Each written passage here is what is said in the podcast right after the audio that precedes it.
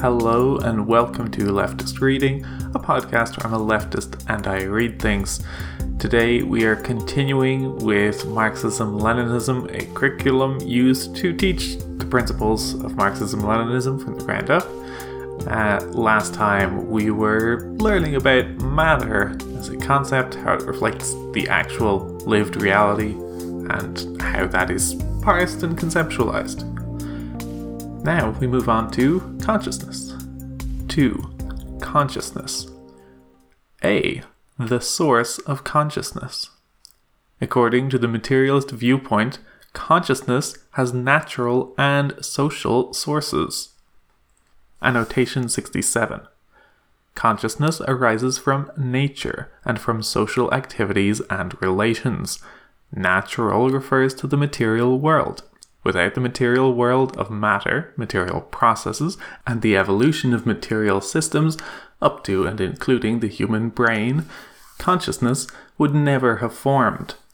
Social activities and relations also contributed to the development of consciousness.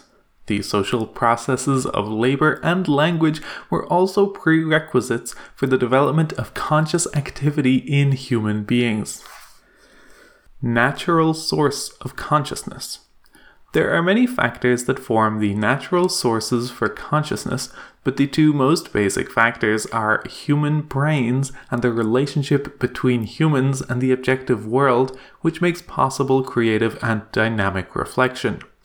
About human brains, consciousness is an attribute of a highly organized form of matter, which is the brain. Consciousness is the function and the result of the neurophysiological activities of human brains. As human brains evolved and developed over time, their neurophysiological activities became richer. And as these activities progressed, consciousness developed further and further over time. This explains why the human evolution process is also a process of developing the capacity for perception and thinking. Whenever human neurophysiological activities don't function normally because of damaged brains, our mental life is also disturbed. About the relationship between humans and the objective world, which made possible creative and dynamic reflection. The relationship between humans and the objective world has been essential for as long as humans have existed. In this relationship, the objective world is reflected through human senses, which interact with human brains and then form our consciousness. Figure 1 Material world plus human senses plus human brain equals consciousness. Reflection is the recreation of the features of one form of matter in a different form of matter, which occurs when they mutually impact each other through interaction. Reflection is a characteristic of all forms of matter. There are many forms and levels of reflection, such as from more simple to more complex, physical and chemical reflection, biological reflection, mental reflection, creative and dynamic reflection, etc. Annotation 68. Change is driven by mutual impacts between or within things, phenomena, and or ideas. Anytime two such subjects impact one another, traces of some form or another are left on both interacting subjects. This characteristic of change is called reflection.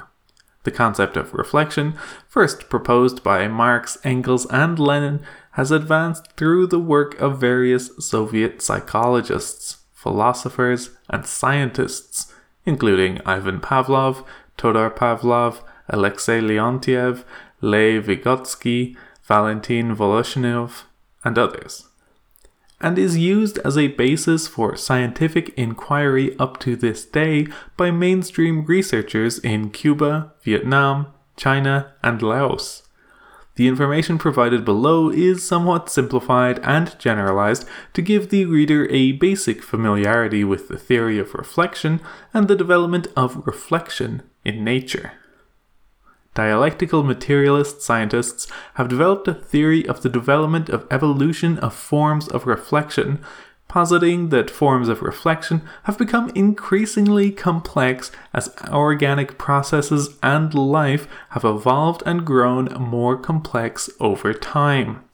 The chart below gives an idea of how different forms of reaction have evolved over time. Figure 2 chart outlining the basic development tendency of forms of reflection in matter, which lead from inorganic matter to life to human consciousness and society. Obviously, not all subjects develop competently along the path outlined above. Thus far, to our knowledge, only human beings have developed entirely to the level of consciousness and society. It is also unknown whether or how human society may develop into some future, as yet unknown, form. Physical and chemical reflection is the simplest form of reflection dealing with the ways in which inorganic matter is reflected in human consciousness. Physical and chemical reflection is the reflection of mechanical, physical, and chemical changes and reactions of inorganic matter, i.e., changes in structures, positions, physical chemical properties, and the processes of combining and dissolving substances. Physical and chemical reactions are passive, when two objects interact with each other physically or chemically, they do not do so consciously. Annotation 69. Reflection occurs anytime two material objects interact and the features of the object are transferred to each other. Below are some very simplified illustrations to relate the basic idea of the physical reflection of material objects. Figure 3 Physical reflection, change in position reflection as change in position. 1. Round object moves towards square object. 2. Round object impacts square object. 3. Square object changes position. Round object bounces and reverses direction. 4. Thus, square object's change in position reflects the motion of round object and vice versa. Traces of both contradicting objects are reflected in the respective motion and position of each object. Figure 4 Physical reflection, change in structure. Reflection as change in structure. 1. Round object moves towards square object. 2. Round object impacts square object. 3. Structural changes, traces, occur in both round and square object as a result of impact. 4. These changes constitute structural, physical reflection. Figure 5 Chemical reflection. 1. Atom C is attached to atom B. 2. Atom C detaches from atom B and transfers to atom A. 3. This is a process of chemical reflection, in which both molecules mutually reflect one another after a process of chemical reaction. One molecule loses atom C while the other gains atom C. As dialectical materialists, we must strive to develop our understanding of the reflections of physical and chemical changes and reactions so that our conceptions reflect the material world as accurately as possible. For example, we must not ascribe consciousness to physical processes. Example a gambler who comes to believe that a pair of dice is spiteful or cursed is attributing conscious motivation to unconscious physical processes, which is an inaccurate ideological reflection of reality. Biological reflection is a higher, more complex form of reflection compared to physical reflection. It deals with reflection of organic material in the natural world as our observations of biological processes have become more sophisticated and complex, through developments in natural science, the development of better tools for observation, such as microscopes and other technologies, and so on. Our conscious reflections of the natural world have also become more complex. Biological reflection is expressed through excitation, induction, and reflexes. Excitation is the reaction of simple plant and animal life forms, which occurs when they change position or structure as a direct result of physical changes to their habitat. i.e., a plant which moves toward the sun throughout the day. Induction is the reaction of animals with simple nerve systems which can sense or feel their environments. Induction occurs throughout unconditioned reflex mechanisms. Annotation 70. Unconditioned reflexes are characterized by permanent connections between sensory perceptions and reactions. Such reactions are not learned, but simply occur automatically based on physiological mechanisms occurring within the organism. An example of an unconditioned reflex response would be muscles in the leg twitching at the response of a tap on the knee. Such responses are purely physiological and are never learned, conditioned into us. These reactions are simply induced physiologically. Mental reflections are reactions which occur in animals with central nervous systems. Mental reflections occur through conditioned reflex mechanisms. Annotation 71. Conditioned reflexes are reactions which are learned by organisms. These responses are acquired as animals learn to associate previously unrelated neural stimuli to elicit a particular reaction. The Russian psychologist Ivan Pavlov famously developed our understanding of conditioned responses by ringing a dinner bell shortly before giving dogs food. After a few repetitions, dogs would begin to salivate upon hearing the dinner bell being rung, even before any food was offered. Any dog which did not receive this conditioning would not salivate upon hearing a dinner bell. This is what makes it a learned conditioned response a type of mental reflection. Dynamic and creative reflection is the most advanced form of reflection. It only occurs in matter that has the highest structural level, such as the human brain. Dynamic and creative reflection is done through the human brain's nervous physiological activities whenever the objective world impacts human senses, this is a kind of reflection that actively selects and processes information to create new information and to understand the meaning of that information. This dynamic and creative reflection is called consciousness. Annotation 72. Remember Lenin's definition of matter from materialism and empirio-criticism. Quote, Matter is a philosophical category denoting objective reality which is given to man in his sensations, and which is copied, photographed, and reflected by our sensations while existing independently of them. An intrinsic property of matter is that it can be sensed by human beings, and through this sensation reflected in human consciousness. Thus, all forms of matter share the characteristic of being able to be reflected in the human mind. Criticizing Karl Pearson, who said that it was not logical to maintain that all matter had the property of being conscious, Lenin wrote in brackets, quote, but it is logical to suppose that all matter possesses a property which is essentially kindred to sensation, the property to reflect. Understanding the concept of dynamic and creative reflection is critical to understanding the role of consciousness and the ideal in dialectical materialism. In particular, reflection differentiates dialectical materialism from the idealist form of dialectics used by Hegel, see annotation 9. As Marx famously wrote in Capital, Volume 1, quote, my dialectic method is not only different from the Hegelian, but is its direct opposite. To Hegel, the life process of the human brain, i.e., the process of thinking, which, under the name of the idea, he even transforms into an independent subject, is the demiurgos, craftsman, artisan, creator of the real world. And the real world is only the external, phenomenal form of the idea. With me, on the contrary, the ideal is nothing else than the material world reflected by the human mind and translated into forms of thought. In other words, Hegelian idealism saw human consciousness as defining the material world. Dialectical materialism inverts this relationship to recognize that what we conceive in our minds is only a reflection of the material world.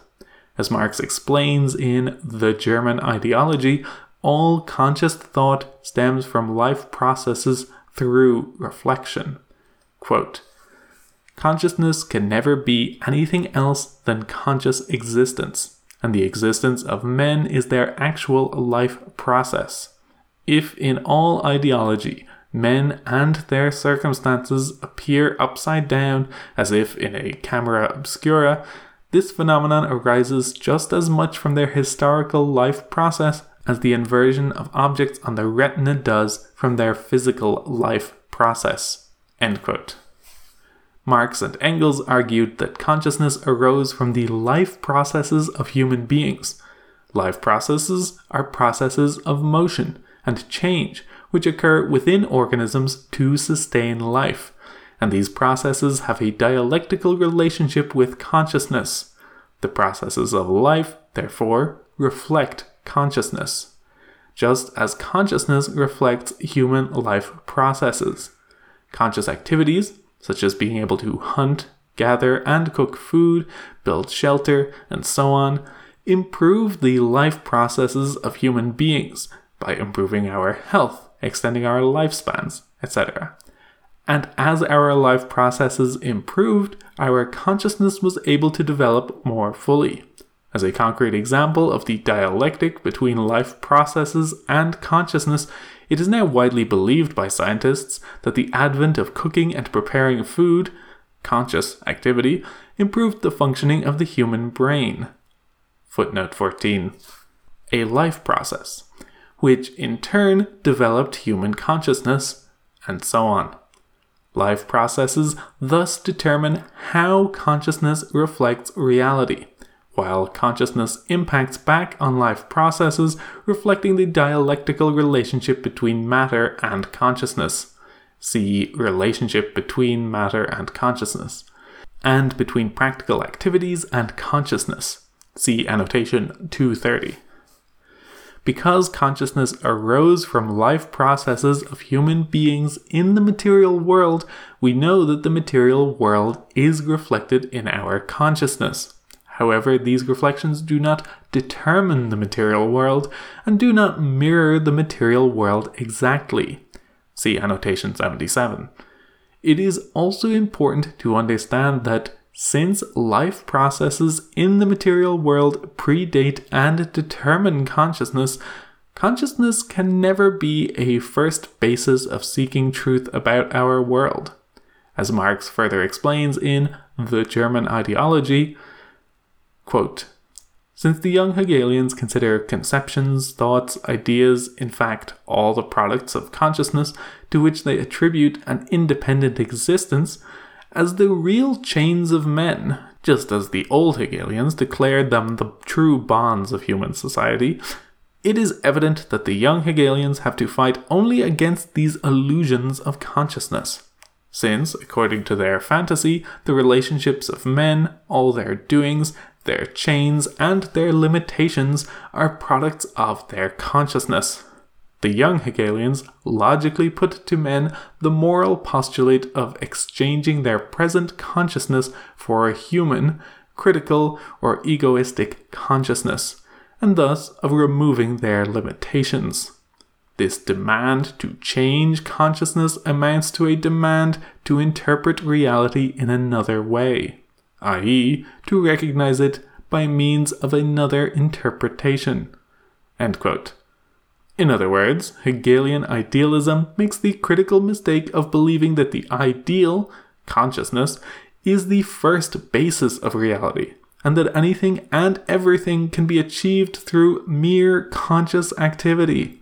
Marx, on the other hand, argues that life is not determined by consciousness, but consciousness by life, and that we must understand the ways in which reality is reflected in consciousness before we can hope to affect change in the material conditions of human beings. Quote, in direct contrast to German philosophy, which descends from heaven to earth, here, in the materialist perspective, we ascend from earth to heaven. That is to say, we do not set out from what men say, imagine, conceive, nor from men as narrated, thought of, imagined, conceived, in order to arrive at men in the flesh. We set out from real, active men, and on the basis of their real life process, we demonstrate the development of the ideological reflexes and echoes of this life process. The phantoms formed in the human brain are also, necessarily, sublimates of their material life process, which is empirically verifiable and bound to material premises. Morality, religion, metaphysics, all the rest of ideology and their corresponding forms of consciousness thus no longer retain the semblance of independence. They have no history, no development. But men, developing their material production and their material intercourse, alter, along with this, their real existence, their thinking, and the products of their thinking. Life is not determined by consciousness, but consciousness by life. In the first method of approach, the starting point is consciousness taken as the living individual.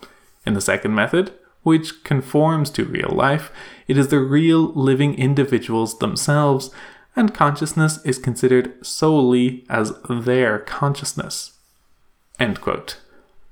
So the work of the dialectical materialist is not to try to develop utopian conceptions of reality first, to then proceed to try and force such purely ideal conceptions onto reality.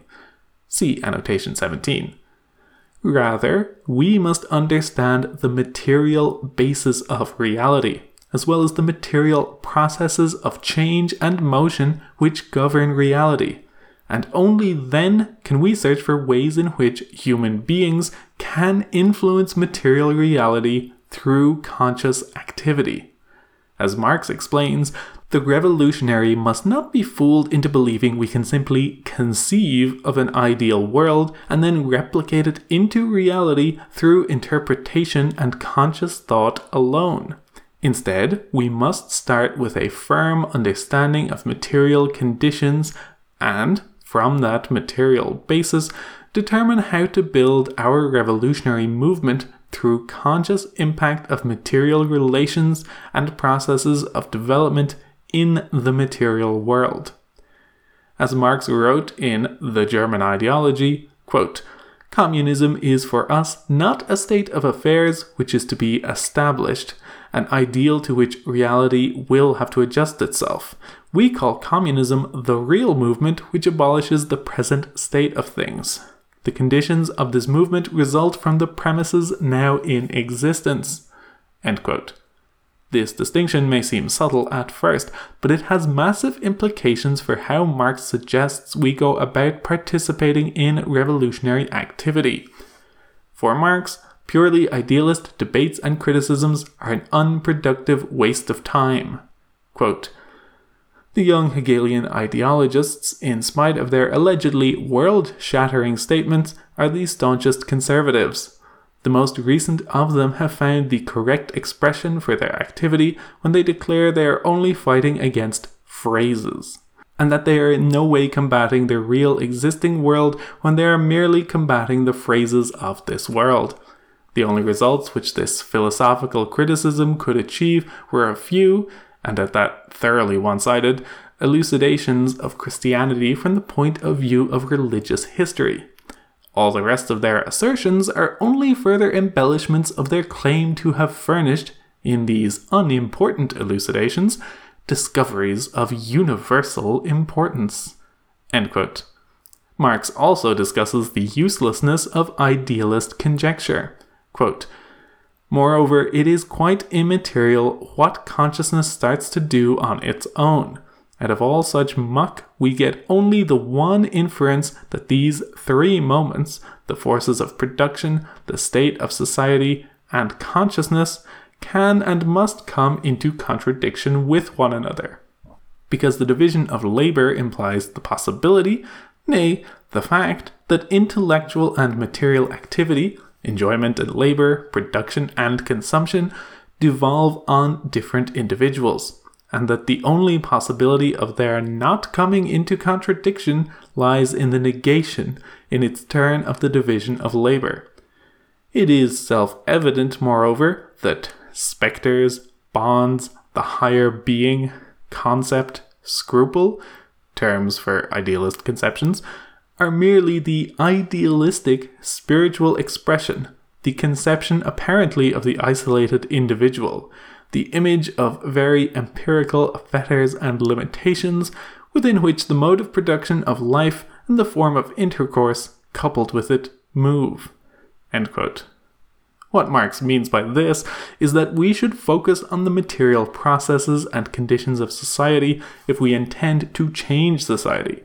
Because idealist speculation, conjecture, critique, and thought alone, at the individual level, will never be capable of affecting revolutionary change in our material world. Instead, we must focus on the material basis of reality the material conditions of society and seek revolutionary measures which are built upon materialist foundations. Only by understanding material processes of development, as well as the dialectical relationship between consciousness and matter, can we reliably and effectively begin to impact reality through conscious activity. This begins with the recognition that conscious thought itself is a reflection of material reality which developed and results from life processes of material motion and processes of change within the human brain.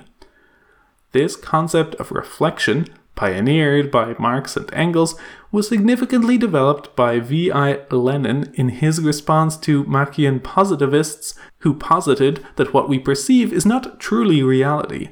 See annotation 32. In his philosophical notebooks, Lenin wrote, quote, Life gives rise to the brain. Nature is reflected in the human brain. In materialism and empirio-criticism, Lenin further defined the relationship between matter and consciousness through reflection. Lenin's proof of the theory of reflection. In materialism and empirio-criticism, Lenin offered the following arguments to back up the theory of reflection. Quote, 1.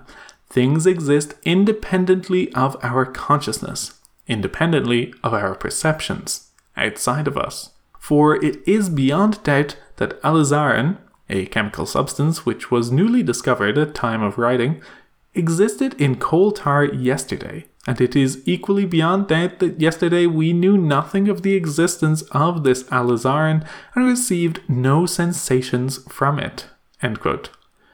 Lenin is saying that the material world must exist outside of and independent from our consciousness. He cites as evidence the discovery of a chemical substance which until recently we had no sensory perception of, noting that this substance must have existed long before we became aware of it through sensory observation. Quote, 2. There is definitely no difference in principle between the phenomenon and the thing in itself, and there could be no such difference. The only difference is between what is known and what is not yet known and philosophical inventions of specific boundaries between the one and the other, inventions to the effect that the thing in itself is beyond phenomena, Kant, or that we can or must fence ourselves off by some philosophical partition from the problem of a world which in one part or another is still unknown but which exists outside us, Hume. All this is the sheerest nonsense, unfounded belief, trick, invention. End quote. Lenin is referencing a centuries old debate about whether or not human beings are capable of having real knowledge of a thing in itself, or if we can only perceive phenomena of things, characteristics observable to our senses. The thing in itself refers to the actual material object which exists outside of our consciousness. So the thing being posed is can we really have knowledge of material objects outside of our consciousness? Or does consciousness itself act as a barrier to ever really knowing anything about material objects and the material world outside of our consciousness. Immanuel Kant argued that we can never know the true nature of the material world, writing, quote, we indeed, rightly considering objects of sense as mere appearances, confess thereby that they are based upon a thing in itself, though we know not this thing as it is in itself, but only know its appearances, be the way our senses are affected by this unknown something. This idea that the senses could not be trusted to deliver accurate knowledge, and thus the thing in itself is essentially unknowable, was carried forward by later empiricists such as Bacon and Hume. See annotation 10. In Ludwig Feuerbach and the End of Classical German Philosophy, Marx and Engels refute this notion, arguing that practice allows us to discover truth about things in themselves. Quote, the most telling refutation of this, as of all other philosophical crotchets in practice, namely experiment and industry. If we are able to prove the correctness of our conception of a natural process by making it ourselves, bringing it into being out of its conditions, and making it serve our own purposes into the bargain, then there is an end to the Kantian, ungraspable thing in itself. End quote.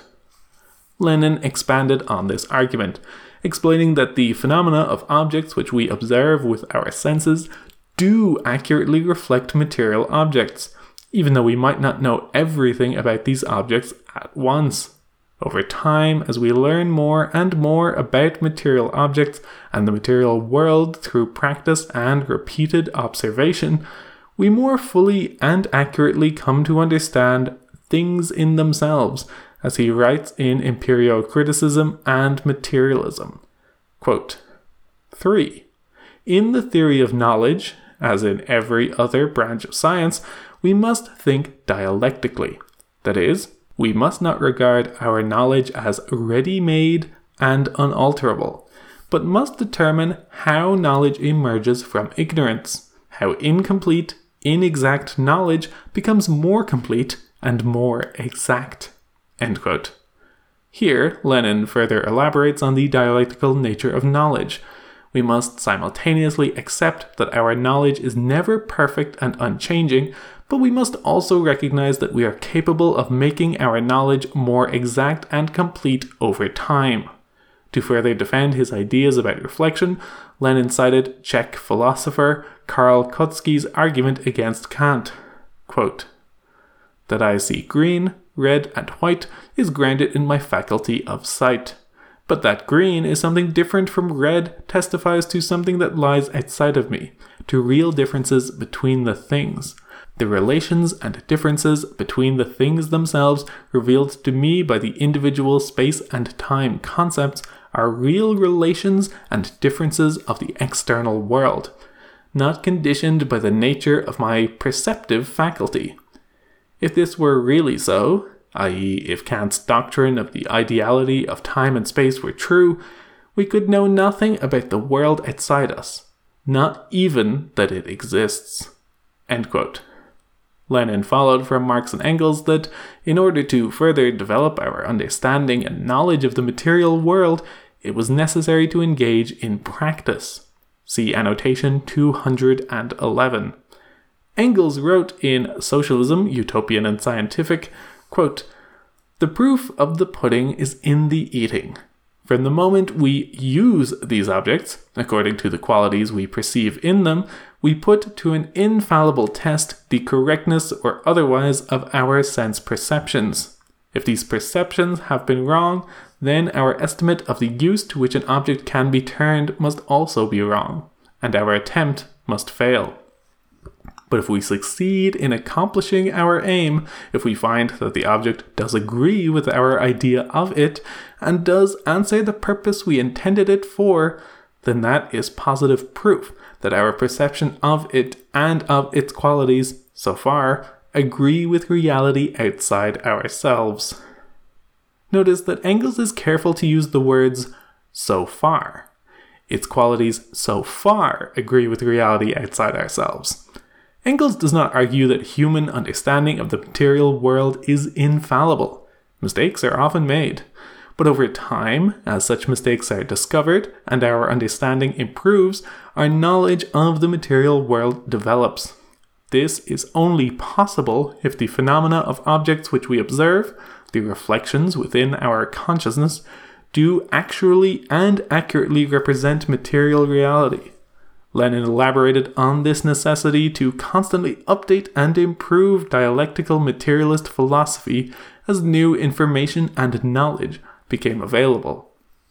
Quote, Engels, for instance, assimilated the, to him, new term energy and began to employ it in 1885, preface to the second edition of Anti-Dühring, and in 1888, Ludwig Feuerbach but to employ it equally with the concepts of force and motion and along with them.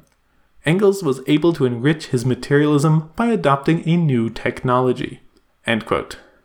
Engels provided further elaborations on how practical experience and mastery of the material world refutes the notion that it is impossible to have real knowledge of the material world in Ludwig Feuerbach and the end of classical German philosophy.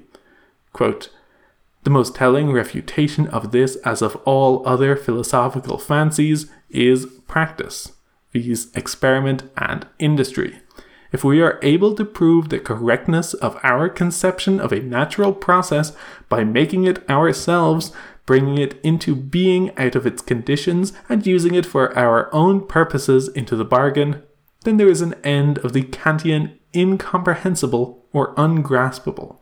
The chemical substances produced in the bodies of plants and animals remained just such things in themselves until organic chemistry began to produce them one after another, whereupon the thing in itself became a thing for us, as for instance, alizarin, a dye which was originally plant based, which we no longer trouble to grow in the field but produce much more cheaply and simply from coal tar.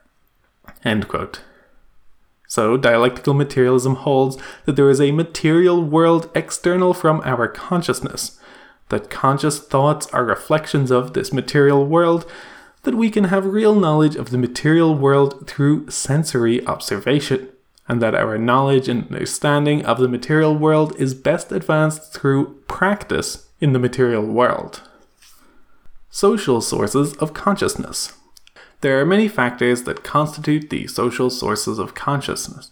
The most basic and direct factors are labor and language. Labor is the process by which humans interact with the natural world in order to make products for our needs of existing and developing. Labor is also the process that changes the human body's structure, i.e., muscles developing through exercise. Annotation 73. In Dialectics of Nature, Engels describes the dialectical relationship between labor and human development. Quote, labor is the source of all wealth, the political economists assert, and it really is the source, next to nature, which supplies it with the material that it converts into wealth. But it is even infinitely more than this.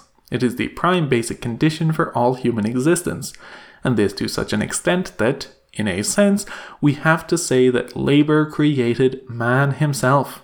Before the first flint could be fashioned into a knife by human hands, a period of time probably elapsed in comparison with which the historical period known to us appears insignificant. But the decisive step had been taken.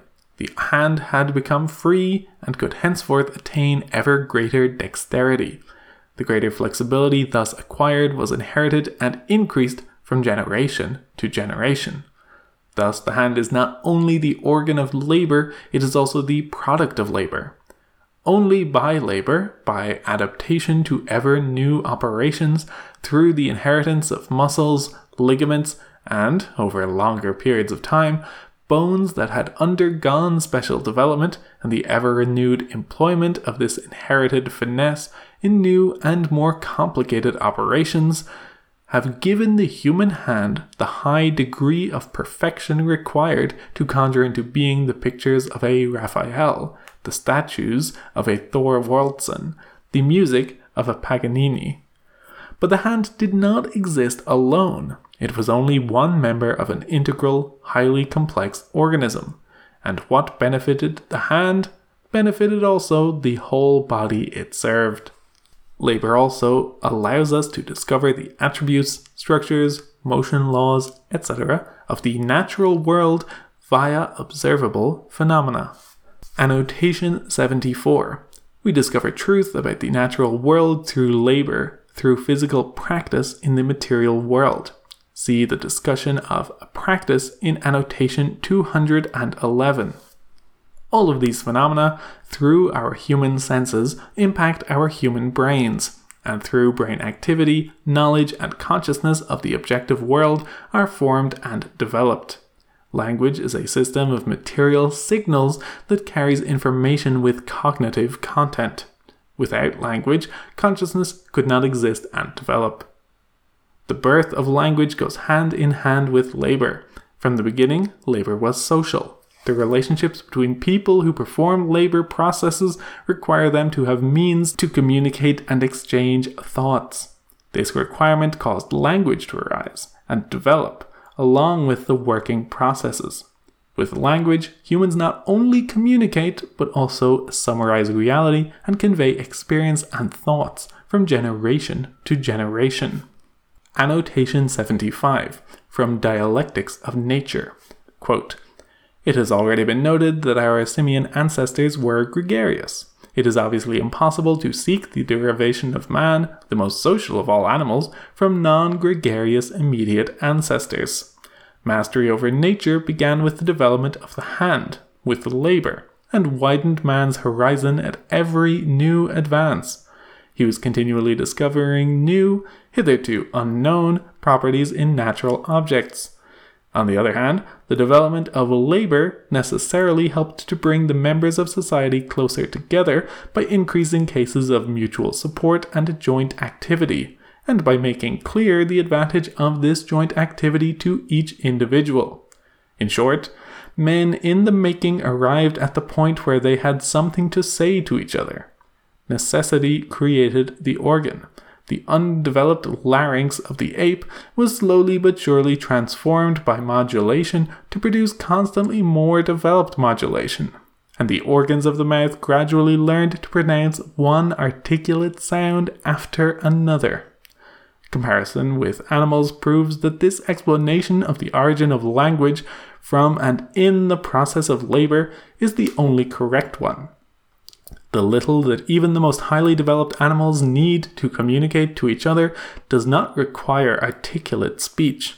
In its natural state, no animal feels handicapped by its inability to speak or to understand human speech. It is quite different when it has been tamed by man. The dog and horse, by association with man, have developed such a good ear for articulate speech that they easily learn to understand any language within their range of concept. Moreover, they have acquired the capacity for feelings such as affection for man, gratitude, etc., which were previously foreign to them.